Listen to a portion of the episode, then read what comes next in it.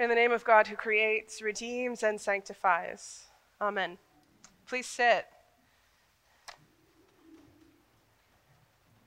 As we near the end of this season, our texts today sort of take a dramatic turn and begin to prepare us for the season of Advent. You likely noticed that in the hymns so far as well. We've made a, a, shift here, and we'll make more of a shift in a few weeks when Advent actually comes. But in this particular year, there's this weird little segment that feels like Advent before we get to Advent. So that's where we are. This parable is one that is often interpreted pretty simply and thematically to fit in with that Advent theme. It's usually held up as a text that is a warning that we should stay alert, that we should be awake that we do not know when the Messiah is coming. Surely that's very obvious in the text that I just read. And it's a theme that we'll continue to hear in the next few weeks, especially in Advent as we make our way to Christmas. We hear this warning from Jesus himself, actually, several times. Now, surely early believers and then early Christians believed that Jesus was going to come back sooner than he has. They expected that he would be here long before now. And so this message of, of alertness and urgency and readiness had a different tone to them than it might to us, sitting here 2,000 years later.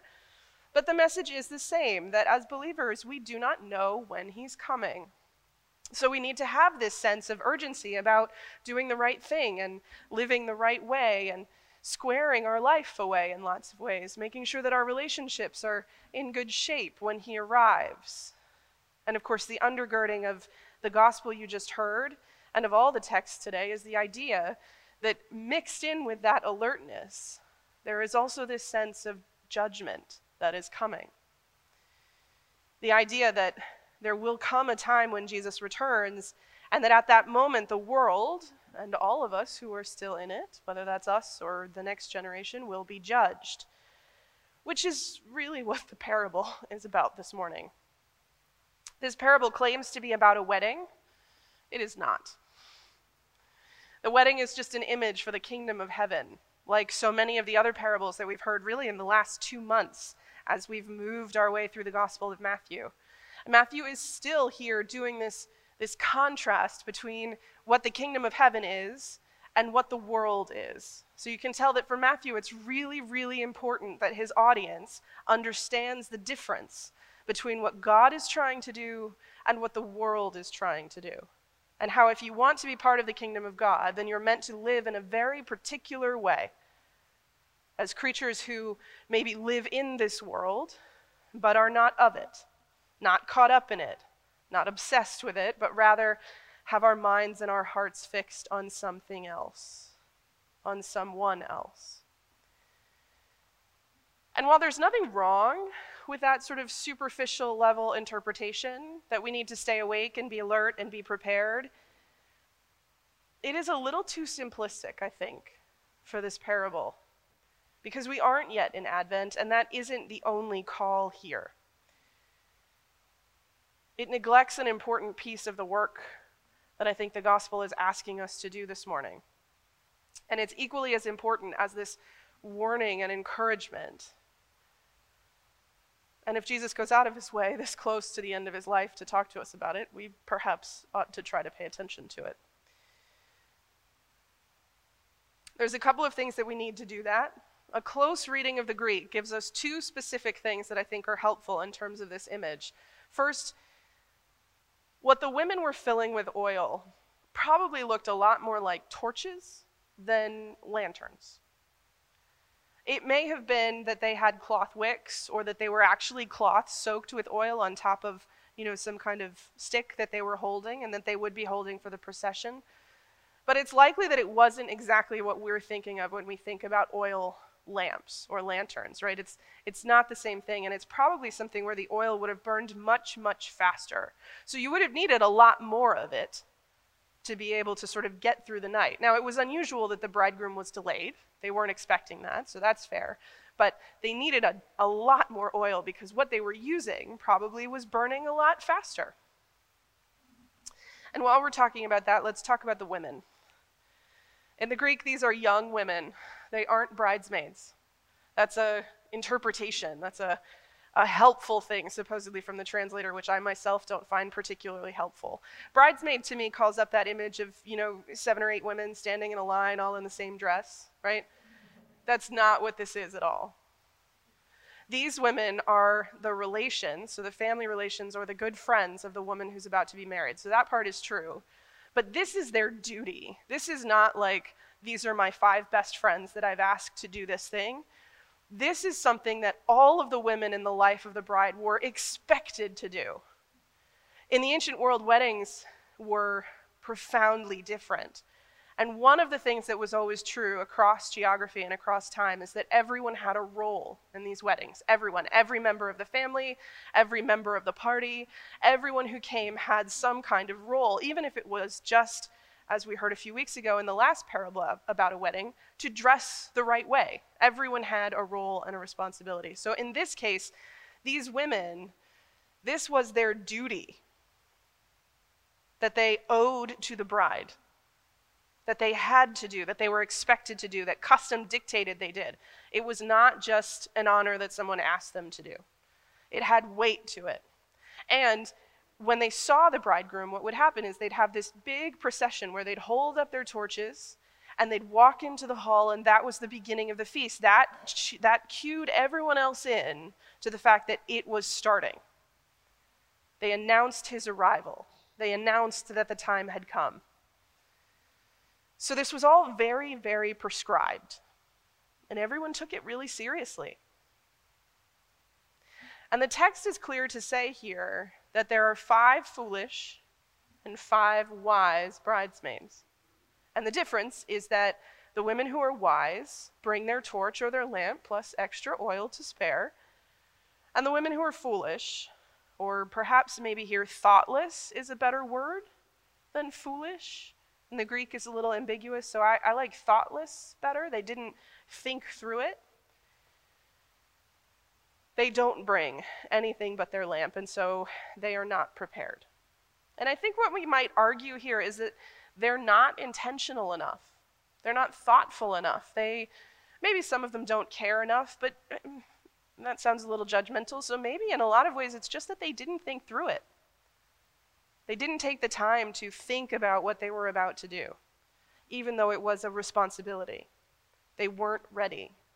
They didn't act in a way that was intentional around preparing, around their duty, around what was expected of them. And because of that, they missed out on the whole thing. They missed the bridegroom coming and they were shut out of the feast. This, Jesus says, is what the kingdom of heaven is like. It is not an easy passage, and it is not an easy image. But it has a clear message, and I think a clear question for each one of us. We're going to start with the message, with the lesson of the parable. It's akin, I think, actually, to the blessing that I've been using at the end of the service during this season where we are paying attention to creation care. And you've heard me say it a couple of times now. It's about lighting a holy fire.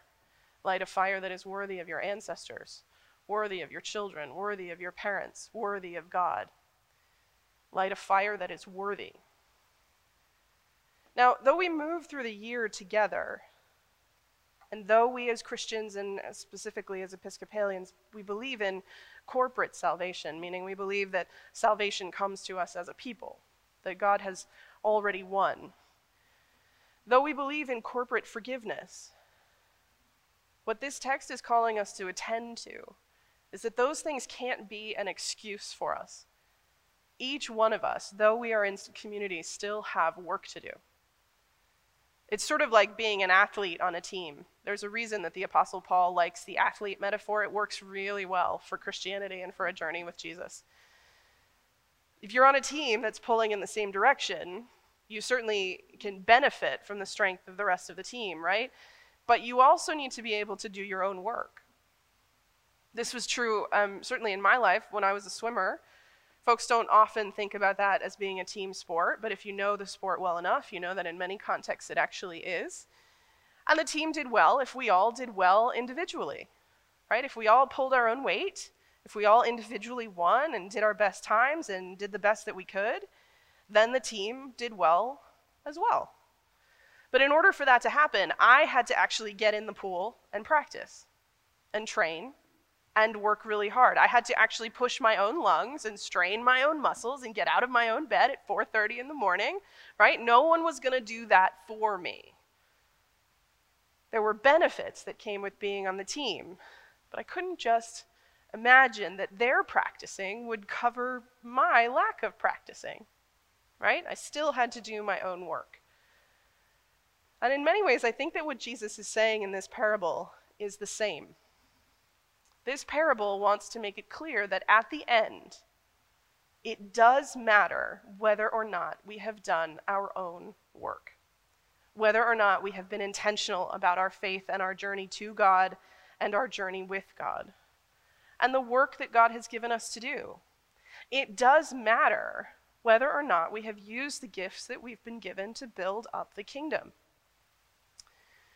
Now, as Christians, we believe that each one of us is called to continue Jesus' work, and that at our baptism we receive the gift of the Holy Spirit. And that gift gives us a tremendous amount of strength and comfort and compassion and transformation and all kinds of other things. And it also opts us into a significant amount of work, which as Episcopalians we sort of cram into the baptismal covenant, which you've seen many times, I hope where we promise to love and serve all people and respect the dignity of every human being and come to this table to receive and be part of a spiritual community and be fed by word and sacrament. All of these promises, hopefully, that you know very well. And what this parable is trying to say is that it matters that we do that individually. It matters that we use the gifts we have all throughout our life and in all our relationships to help other people find the hope that is Jesus. To build systems of justice, to set the oppressed free, to serve the marginalized and feed the hungry and care for the poor, and all of those sort of lofty things that we hear about in Scripture. It matters. It is our duty as Christians in the way that it is the duty of these women to wait for the bridegroom and to announce his arrival. All of it is expected of us in the same way that it was expected of them. And the preparation is on us. And I want to just pause here for a second and say that to be clear, it's not expected of us just because, right? This is not a God said so kind of moment. It's expected in large part, maybe entirely even, because that is how we get to the feast. Because that duty, that intentionality, that thoughtful action, that willfully choosing transformation and trying to walk the road with Jesus and trying to love and serve our neighbor, that is how we find ourselves in the midst of abundance. That is how we find ourselves miraculously and suddenly, and often very much without our own conscious awareness, at the feast with God in the midst of the festival claiming our seat at the table, ready and waiting because we have tried with our whole heart to do what God asked us to do. It's that simple. It's not about earning our way in, it's about the fact that when we choose to live that way, we very often find ourselves surprisingly in the midst of it. The flip side of that, with these women that I would again characterize maybe more as thoughtless rather than foolish, is that if we aren't intentional, we tend to miss it. If we don't make time, if we don't focus on it, if our relationship with God is not a priority, if we don't choose to sort of come to church and be part of spiritual community and live out our baptismal covenant in community, it's not so much, in my opinion, that we're shut out, as the text says. So we have to look at that and contend with that. But for me, in a more modern interpretation, what I would say is it just means that we miss it, that we don't see it, that we're too distracted and too caught up and too tired and too lost in the brokenness of the world to let ourselves see and claim and and know the goodness of God. And so even even sometimes when it's right in front of us, if we're too distracted, we can't have it. Sometimes of our own choosing, right? We don't let ourselves have it. Instead, we have to sort of walk that road of transformation and choose to weave the good news of God into our life every step of the way, to take our place at the table. So here's the question then What is your oil? If you are expected to light a fire, and welcome Jesus, to announce his coming into the world, if you are expected to lead the way as a Christian into the abundance, and join him in the festival, and join him at the table, and join him in the work, and then carry his light into the world, what is the oil that you have been given to share? The oil that lights your fire, the oil that lets you share your light. What is it that you can contribute to the feast? Now, there are a lot of answers to that question for each and every one of us, and they are not the same as the person who's sitting near you. There are a lot of answers because we have many gifts. God has given each of us, including at the moment of our baptism, many, many gifts in order to build up the kingdom of God. So, this oil is not just one thing. But this week, I want you to consider the work that Jesus is calling you to do and the oil that you already have within your being, the oil that you are being called to carry and light on fire. With what gifts are you able to create something that is worthy of our ancestors and worthy of our parents and worthy of our children and worthy of God? With what gifts are you able to be intentional? To be ready for Jesus so that you can have that abundance that God wants us to have, not just then, but now. Both in terms of the end that this text foresees, but also in terms of the, the little ways that we know that Jesus breaks into our life every day. If we're careful enough and mindful enough and thoughtful enough to notice. What is your oil? What do you bring to the table that only you can bring? And how bright a fire are you burning for God? Amen.